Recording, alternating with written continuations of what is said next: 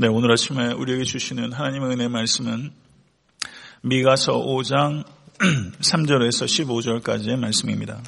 미가서 5장 3절에서 15절까지의 말씀 아, 교독하도록 하겠습니다. 제가 먼저 읽겠습니다. 그러므로 여인이 해산하기까지 그들을 붙여 두시겠고 그 후에는 그의 형제 가운데 남은 자가 이스라엘 자손에게로 돌아오리니 그가 여호와의 능력과 그의 하나님 여호와 이름의 위엄을 의지하고 서서 목축하니 그들이 거주할 것이라. 이제 그가 창대하여 땅 끝까지 미치리라. 이 사람은 평강이 될 것이라. 아수르 사람이 우리 땅에 들어와서 우리 공들을 밟을 때에는 우리가 일곱 목자와 여덟 군왕을 일으켜 그를 치리니 그들이 칼로 아수르 땅을 황폐하게 하며 님으로 땅 어기를 황폐하게 하리라 아수르 사람이 우리 땅에 들어와서 우리 지경을 밟을 때에는 그가 우리를 그에게서 건져내리라.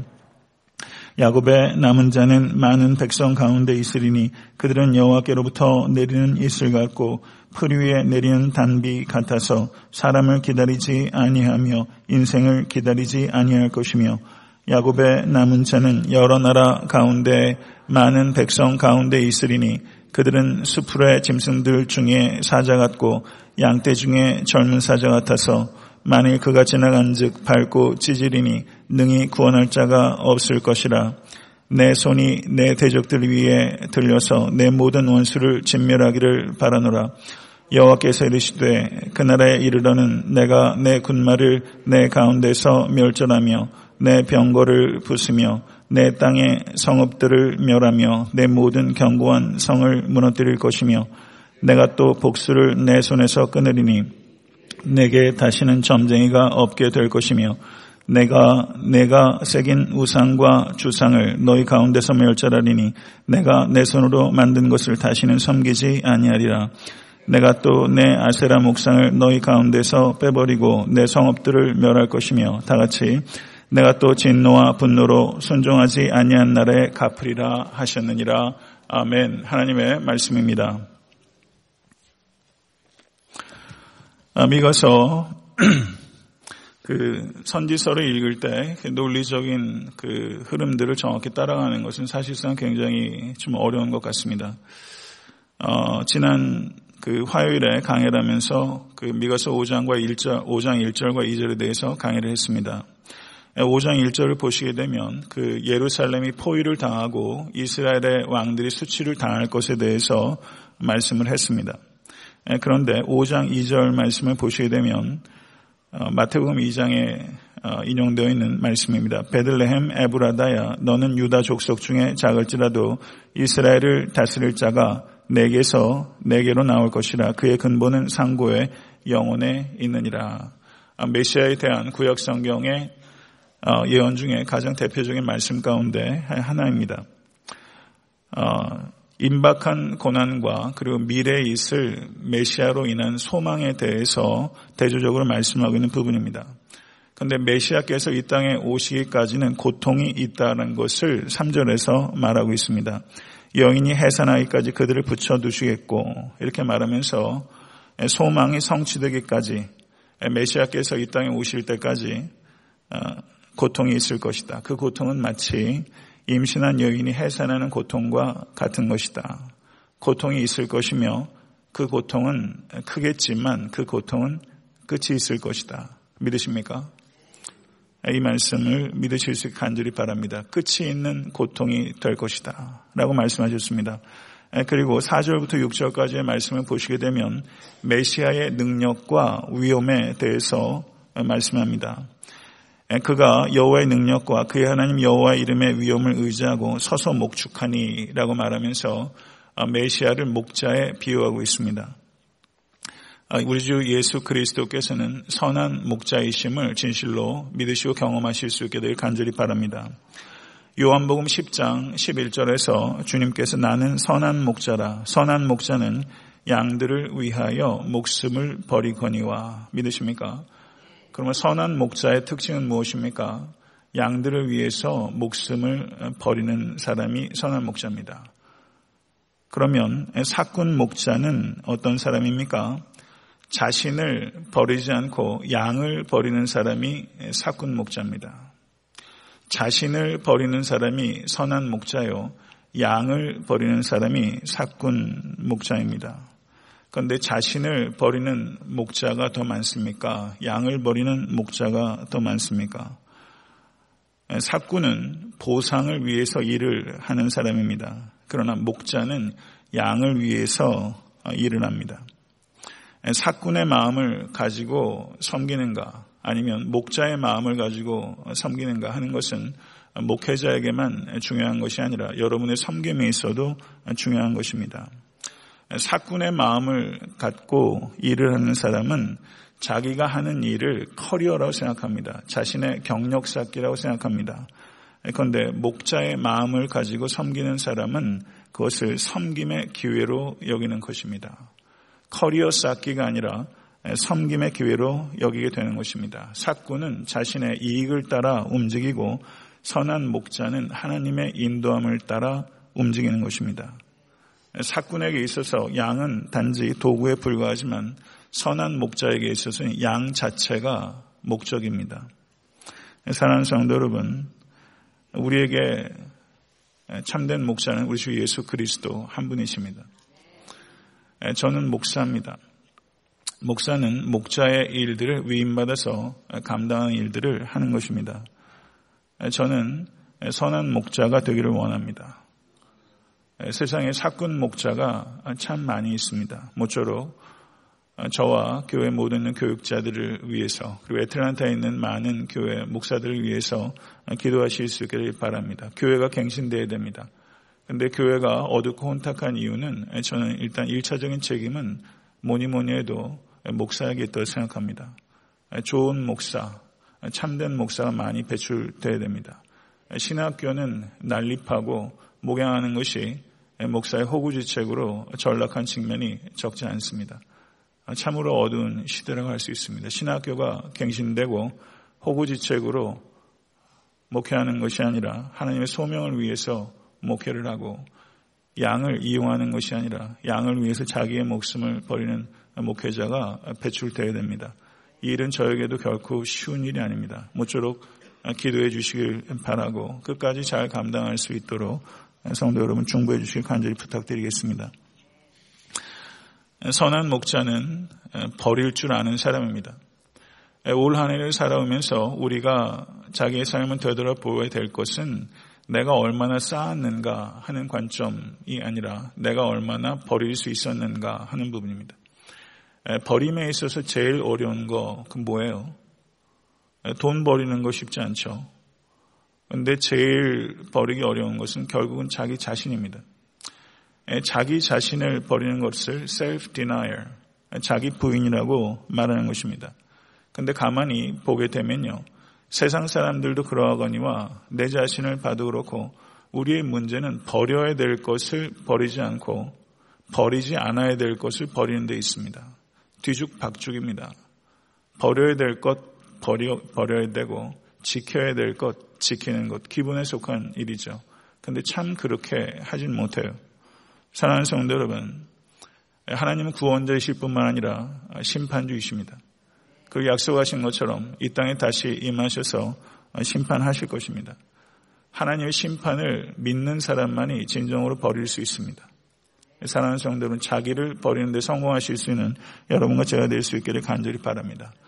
진정한 자유는 자기를 버리는 만큼 찾아오게 되는 것입니다. 자기를 버림으로써 자유가 찾아오게 됩니다. 그리고 예수 그리스도께서 나를 위해서 자신의 생명을 버리셨다는 것을 진심으로 믿는 성도는 다른 영혼을 위해서 나를 버릴 수 있고 더 나아가 생명도 내어놓을 수 있게 되는 것입니다.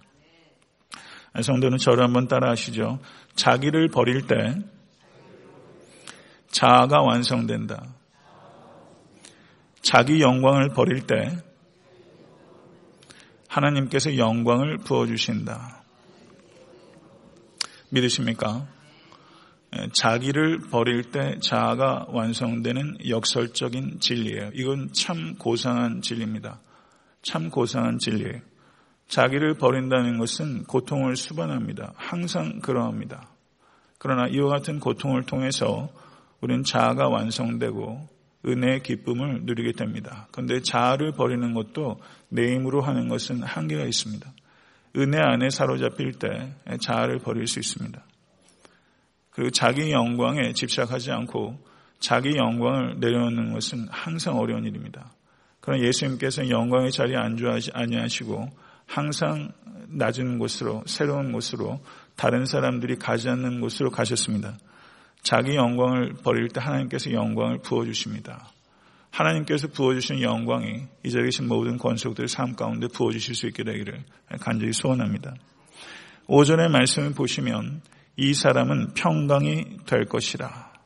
예수 그리스도는 평화의 왕이십니다. 믿으십니까? 지극히 높은 곳에서는 하나님께 영광이요. 땅에서는 하나님이 기뻐하신 사람들 중에 샬롬, 평화다. 이렇게 말씀하셨습니다. 진정한 평화는 민주주의가 가져다 주는 게 아닙니다. 혁명이 가져다 주는 것이 아닙니다. 총칼이 가져다 주는 것도 아닙니다. 진정한 평화는 우리 주 예수 그리스도께서만이 가져다 주실 수 있습니다. 그는 우리의 화평이신지라 둘로 하나를 만드사 원수된 것, 곧 중간에 막힌 담을 자기 육체로 하시고 라고 말씀하셨습니다. 올 한해 살아오시면서 담을 부시면서 사셨습니까? 아니면 담을 더 쌓으시면서 살아오셨습니까? 우리 주 예수 그리스도께서 이 땅에 가져오신 평화는 하나님과의 평화, 평화, 그리고 사람들과의 평화, 이렇게 수직적 평화와 수평적 평화입니다. 하나님과 평화하는 만큼 사람들과 평화할 수 있습니다. 하나님과 평화하는 만큼 남편과 아내와 또 자녀들과 또 성도들과 평화할 수 있습니다. 성도 여러분, 죄의 결과는 하나님과의 관계의 단절입니다. 근데 예수 그리스도께서 십자가에서 우리의 죄를 담당하심으로 말미암아 하나님과의 평화가 우리에게 주어진 것입니다. 할렐루야. 믿으세요? 이것이 구원입니다. 하나님과의 평화가 회복될 때 우리는 이웃과의 평화가 회복될 수 있고 그리고 자기 자신과의 평화도 회복될 수 있습니다. 요즘에 얼마나 많은 심리적인 문제들이 결국 자기 자신과의 갈등이 많은지 모릅니다. 자기를 사랑하는 법을 사실은 모릅니다. 자기를 진정으로 사랑하는 것도 하나님 안에서 가능한 것입니다. 자녀를 인간적인 본성에 따라 사랑하는 것은 누구나 다 합니다. 그러나 하나님 중심으로 자녀를 사랑하는 것은 항상 어려운 것입니다. 자녀 사랑조차 쉬운 일이 아닙니다. 하나님께서 주시는 마음으로 하나님의 방법으로 자녀를 사랑하기 위해서는 겸손함이 필요하고 그 일을 위해서는 기도해야 되는 것입니다. 순종해야 될 부분이 있는 것입니다. 하나님 중심으로 자기도 그리고 자, 자녀들도 사랑하실 수 있는 여러분과 제가 될 수 있게 되기를 간절히 바랍니다. 그런데 이 평화는 거저 주어진 것이 아닙니다. 예수 그리스도의 육체를 허무셨기 때문에 막힌 담이 무너지게 된 것입니다. 평화는 십자가의 희생 위에 세워졌던 것입니다. 화평케 하는 자는 복이 있나니 저희가 하나님의 아들이라 일컬음을 받을 것이며 라고 말씀합니다. 이 땅의 평화를 사랑한다고 이야기하는 사람들이 많이 있습니다. peace lover들이 많습니다. 그러나 하나님께서는 peace lover가 아니라 peace maker가 복이 있다라고 말씀하셨습니다. 남은 올 한 해도 여러분의 삶의 자리에서 peace lover 정도에 만족하지 마시고 메이커가 될 수 있게 간절히 바랍니다. 그런데 이해관계가 얼마나 복잡한지 몰라요. 참 많은 의견들이 있어요. 교회 내에도 그렇고 사회에도 그렇습니다. 참 많은 복잡한 문제들이 있고 예, 다면적입니다. 이럴 때 하나님께 지혜를 구하실 수 있기를 바라고 그리고 그 지혜를 희생을 통해서 나타내실 수 간절히 바랍니다. 지혜와 희생이 있을 때 그곳에 평화가 이루어지게 되는 것입니다. 이 두 가지가 있어야 됩니다. 지혜는 있는데 희생하지 않고 희생은 하는데 지혜가 없으면 그것은 무의미한 희생으로 전락할 수 있습니다. 모쪼록 지혜와 희생을 겸비하셔서 여러분의 가정과 또 목장과 사역과 또 일터에서 평화를 만드시는 데 쓰임 받으실 수 있게 되기를 간절히 바랍니다. 5절에서 9절을 보시게 되면 남은 자에 대한 신학이 기록되어 있습니다. 남은 자라는 표현을 많이 들으셨을 겁니다. 남은 자, 남은 자가 되실 수 있게 되기를 바랍니다. 세상에서 변질되는 사람들은 참 많습니다. 그런데 변화되는 사람들은 참 드뭅니다. 과거에 학생 운동했던 사람 치고 정치 바닥에서 오염되지 않은 사람 찾아보기 참 어렵습니다. 예전에 민주주의 외쳤던 사람들 순수성을 어떨 땐 참 찾아보기 어려운 것 같아요. 결국은 다 자기 이해관계에 따라서 움직이는 것을 보게 됩니다. 배신감 참 많이 느낍니다. 예, 세상 사람들이 많이 변질됩니다. 변질되지 않고 끝까지 변화되는 예, 성도의 삶을 살아가실 수 있게 되기를 간절히 바랍니다. 남은 자를 여기에서 두 가지로 표현합니다. 풀 위의 이슬과 양떼 중에 젊은 사자 이렇게 두 가지로 묘사하고 있습니다. 풀 위의 이슬과 양떼 중에 젊은 사자. 이슬과 젊은 사자는 비유적으로 매우 대조적인 것 같이 보입니다. 그러나 이 남은 자를 풀 위의 이슬과 양떼 중에 사자로 비유했는데 그럼 이와 같은 두 가지의 이미지를 통해서 무엇을 이야기하려고 하는가? 이슬이요. 그 제가 보스턴에서 공부할 때 그 뭐 제가 뭐 취미 생활이 이렇게 뭐가 있겠어요. 그러면 아침에 일찍 일어나 가지고 학교 교정을 이렇게 좀 걸어요. 그럼 제가 미국에 처음 왔을 때 학교 교정에 나가면 그 보스턴에 눈이 많이 오거든요. 그럼 사슴떼들이 얼마나 학교 교정에 이렇게 많이 다니는지 그걸 보는데 참 좋더라고요. 그래서 이렇게 아침에 일찍 숲을 걷다 보면 신발이 정말 물에 푹 잠기는 것처럼 이슬이 얼마나 온 지면을 덮고 있는지 예, 모르겠습니다. 여기서 풀 위에 이슬이 상징하는 바는 사람이 통제할 수 없다라는 것을 의미하는 것일 수 있습니다. 사람이 통제할 수 없고 그리고 양떼 중에 젊은 사자도 예, 양떼들이 사자를 통제할 수 없는 것처럼 통제할 수 없다는 것입니다. 이 세상에 남은 자들은 예, 세상, 세상이 대적하지 못할 강한 나라가 될 것이다. 남은 자들이 세상이 통치하지 못하는 예, 강한 나라가 될 것이다. 이것에 대한 말씀을 하고 있는 것으로 보입니다. 예, 사랑하는 성도 여러분, 남은 자가 되실 수 있게 되길 바랍니다. 세상이 감당하지 못하는 견고한 성도가 되실 수 있게 되기를 간절히 바랍니다. 이제 마지막으로 5장 10절에서 15절의 내용은 진정한 안전은 오직 여호와 하나님께 있다는 것입니다.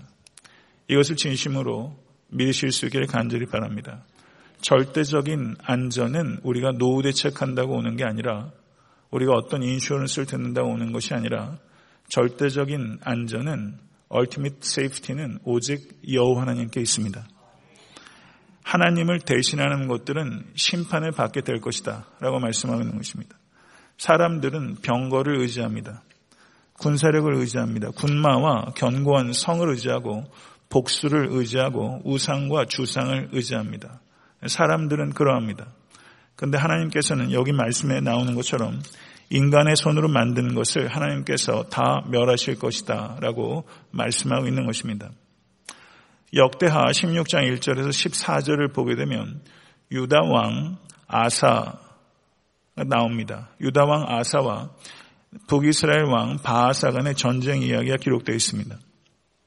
그런데 16장 7절을 보게 되면 때 선견자 하나니가 유다 왕 아사에게 나와서 이르되 왕이 아람 왕을 의지하고 왕의 하나님 여호와를 의지하지 아니한 고로 아람 왕의 군대가 왕의 손에서 벗어났나이다 라고 말씀합니다. 그리고 역대하 16장 12절을 보게 되면 아사가 왕이 된 지 39년에 그 발이 병들어 심히 중하나 병이 있을 때에 저가 여호와께 구하지 아니하고 의원들에게 구하였더라라고 말씀하고 있습니다. 이 아사 왕이 잘못한 것은 무엇입니까? 남유다와 북이스라엘 간의 전쟁이 있었는데 이 아사 왕이 외교력을 사용한 것입니다. 그래서 아람 왕을 의지해서 전쟁을 치른 것입니다. 그리고 저가 병에 들었을 때 의원을 의지한 것입니다. 이것을 잘못 해석하면 안 됩니다. 전쟁이 났을 때 외교력을 의지하는 것 자체가 나쁘다는 게 아닙니다. 병 들었을 때 의원에게 도움을 구하는 것 자체가 잘못됐다는 것이 아닙니다. 하나님보다 외교력을 의지하고 하나님보다 의원을 의지하는 것이 잘못됐다는 것입니다. 이것을 깨달아야 됩니다. 신앙생활은 상식을 무시하는 것이 아닙니다. 그러나 상식에 의지하기보다 하나님을 더 의지하라는 것을 가리키고 있는 것입니다. 군사력 중요합니다. 외교력 중요합니다. 경제력 중요합니다. 그러나 정말 우리가 의지해야 되는 힘은 여호와 하나님의 힘입니다. 사랑하는 성도 여러분, 진실로 여호와 하나님만을 의지하실 수 있게 간절히 축원합니다. 여러분의 삶 가운데도 문제가 있을 것입니다. 우리가 왜 예수 그리스도를 믿는가 하는 본질적인 질문을 항상 우리가 던지게 됩니다. 우리는 문제 해결하기 위해서 예수님을 믿는 게 아닙니다. 여러분과 저에게 제일 중요한 것은 문제 해결이 아닙니다. 하나님을 의지하는 것입니다. 가장 큰 문제가 무엇인지 아십니까? 문제가 해결되지 않는 게 아니라 하나님을 의지하지 않는 것입니다. 하나님을 의지하지 않는 게 여러분과 저의 문제입니다. 하나님을 의지하는 것이 모든 문제 해결입니다. 사랑하는 성도 여러분, 이것을 진심으로 받아들이시겠습니까? 하나님을 의지하십시오. 그럼 문제가 해결되기도 하고 여러분이 생각하는 방식과는 다르게 풀리기도 할 것입니다. 문제가 문제가 아닌 것이 될 수도 있습니다. 정말 중요한 것은 하나님을 의지하는 것입니다. 마지막으로 한 가지 말씀을 드리고 설교를 맺고자 합니다. 뭐니 뭐니 해도 머니가 최고라고 그러더라고요. 예, 뭐니 뭐니 해도. 예, 돈 싫다는 사람 한 사람도 없습니다. 돈 주는 사람 나쁘다고 하는 사람 없어요. 이게 먹어도 되는 돈인지 안 먹어도 되는지 깊이 생각하지 않고 먹다가 탈나는 사람 참 많습니다. 아, 우리가 제일 경계해야 되는 게 돈입니다. 돈 정말 중요하고 돈 좋습니다. 그런데 돈이 매우 위험합니다. 제일 위험한 것은 사실 돈입니다. 이건 아무리 이야기를 해도 잘 받아들이지 않으시는 것 같아요. 돈이 참 위험해요. 돈 때문에 망가진 목회자가 얼마나 많습니까? 결국은 돈 때문에 정치인들이 무너지죠. 역대상 29장 11절을 보게 되면 여호와여 광대하심과 권능과 영광과 이김과 위엄이 다 주께 속하였사오니 천지에 있는 것이 다 주의 것이로소이다. 믿으십니까? 천지에 있는 것이 다 주의 것이로소이다. 우리는 돈을 소유하는 사람이 아니라 돈을 관리하는 사람입니다. 믿으시면 아멘 하세요. 우리는 돈을 소유하는 사람이 아니라 돈을 관리하는 사람이에요. 이것을 한 시간도 잊지 않으시는 여러분과 제가 될 수 있기를 간절히 바랍니다. 히랍의 철학자 세네카가 이런 말을 했습니다. 돈은 아직까지 누구도 부자로 만들지 못했다. 돈은 아직까지 누구도 부자로 만들지 못했다. 철학자의 이야기예요. 이 사람 상당히 고상한 사람 아닙니까? 돈은 아직까지 누구도 부자를 만들지 못했다. 그러니까 돈 가지고 진짜 부자가 되는 건 아니라는 거예요. 철학자도 돈의 한계를 아는 거예요. 돈의 한계를 알아야 됩니다. 왜 세상 사람들이 돈돈합니까? 아니, 왜 기독교인들이 돈돈합니까? 기독교인들이 세상 사람들보다 돈돈하는 게 덜합니까? 돈돈한다고요. 왜 돈돈합니까? 돈이 행복을 줄 수 있다고 생각하기 때문입니다. 돈이 자기 가치를 높여준다고 생각하기 때문입니다. 돈이 위세가 대단합니다. 자기 가치를, 존재 가치를 높여준다고 생각해요. 행복도 주고 존재 가치도 높여준다고 생각해요. 그렇게 생각하고 있지 않으세요? 성경은 돈이 무가치하다고 돈을 소홀히 하라고 절대 가르치지 않습니다. 그런데 성경이 이야기하는 것은 정말 중요한 것은 돈이 아니라 그리스도와 복음이라는 것입니다. 정말 우리가 보배로 여겨야 되는 것은 돈이 아니라 그리스도와 복음입니다. 정말 그러합니까? 진짜 부자는 누굽니까? 그렇다면 진짜 부자는 누굽니까? 진짜 부자는 누구입니까? 저를 한번 따라하세요. 진짜 부자는 주와 복음을 위하여 사는 자이다. 이 진짜 부자론이에요. 예. 진짜 부자론입니다. 예, 성도는 이것을 진심으로 생각해야 됩니다. 진짜 부자는 주와 복음을 위해서 사는 자입니다. 이런 의미에서 저는 이 자리에 계신 모든 권속들이 진짜 부자 되기를 간절히 바랍니다. 주와 복음을 위해서 사는 자가 진짜 부자라는 것을 뼛속까지 받아들이는 사람은 관계가 회복됩니다. 그리고 하나님께서 물질도 필요하면 부어 주십니다. 진짜 주와 복음을 위해서 사는 자가 진짜 부자라는 것을 받아들이는 사람, 그러면 그분은 모든 것들이 제 위치에 있는 거예요. 모든 것들이 제 위치에 있는 거예요. 위치의 재조정이 이루어져야 됩니다. 그때 관계의 축복도 받고 물질의 축복도 받습니다. 모쪼록 돈을 얻기 위해서 사람을 이용하지 마시고 사람을 섬기기 위해서 돈을 사용하신 모든 권속되실 수 있게 간절히 바랍니다. 그래서 오직 하나님만을 의지하시는 정말 멋진 성도와 목사 그리고 교회가 될 수 있게 되기를 간절히 바랍니다. 주님 가르쳐 주신 기도로 예배를 마치겠습니다.